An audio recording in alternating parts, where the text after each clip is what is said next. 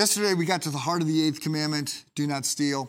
And I talked about the fact that I hope that if stealing, shoplifting, that kind of thing is your issue, I hope that you're finding grace, that you're finding community to help you face that. Whatever your issues are, we all have issues. I hope you're finding grace, hope, and love in the face of it. Today, I want to talk to those of you who think that you're not violating this commandment. And I want to sort of turn up the heat. Yesterday, I was trying to offer grace. Today, I want to get your attention and say that you need grace. So the Heidelberg Catechism is one of the church's documents. It's not part of the Bible, but it's one of the documents developed, in this case, in the 16th century, to help people understand the doctrine that we find in Scripture. And these catechisms often unfold through a series of questions and answers.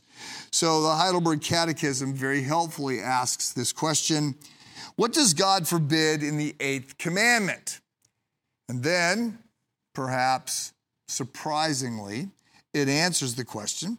God forbids not only outright theft and robbery, okay, but also such wicked schemes and devices as false weights and measures, deceptive merchandising, counterfeit money, and usury, high interest rates.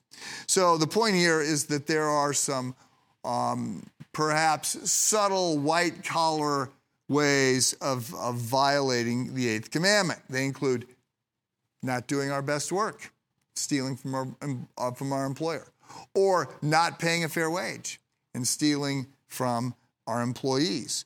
It involves not paying our taxes or debts. It involves padding an expense account.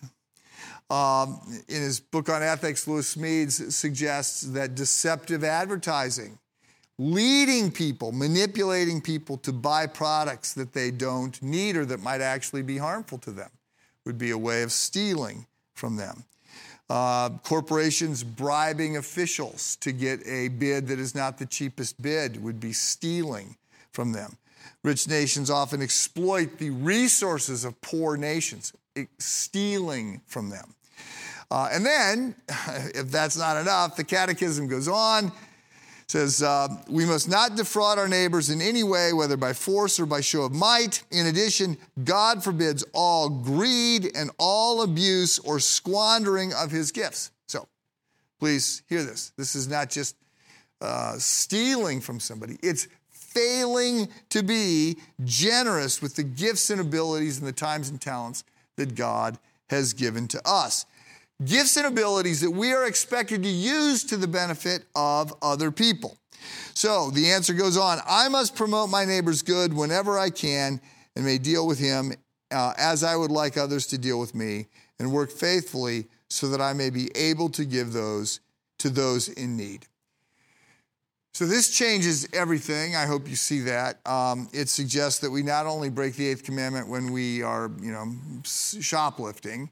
It suggests that we are breaking the Eighth Commandment when we are not being radically generous with the stuff entrusted to us. So we are guilty of breaking the Eighth Commandment when we are not being very open-handed with the stuff that has come into our possession. I want to say, your generosity should impact your lifestyle. This is a C.S. Lewis point. Somebody asked him a question: How much money am I expected to give away? And he says, well, I don't really know, but I know this, that it ought to make a difference in the way you live. If it doesn't crimp your lifestyle in some way, if it doesn't get your attention in some way, he goes, then it's not enough. And I would add to that, that this really ought to not feel like, I think when we're in the right frame of mind, this really ought to not feel like a hardship. I can't put all the bells and whistles I want on the car that I'm buying. I don't get to have all the latest gadgets and gizmos because I've given money away that prevents me from doing that. We ought to do that with joy. Like, we ought to say, yes, I drive this car instead of that car because I'm able to give to this person. I'm able to help these people, and this is more necessary, better, a higher use of the resources entrusted to me than just having every little thing I could imagine. It doesn't feel like a hardship because God's grace and abundance have been poured out in my own life. So there's a lot to the Eighth Commandment, much for us to think about. Be generous today and have a good day.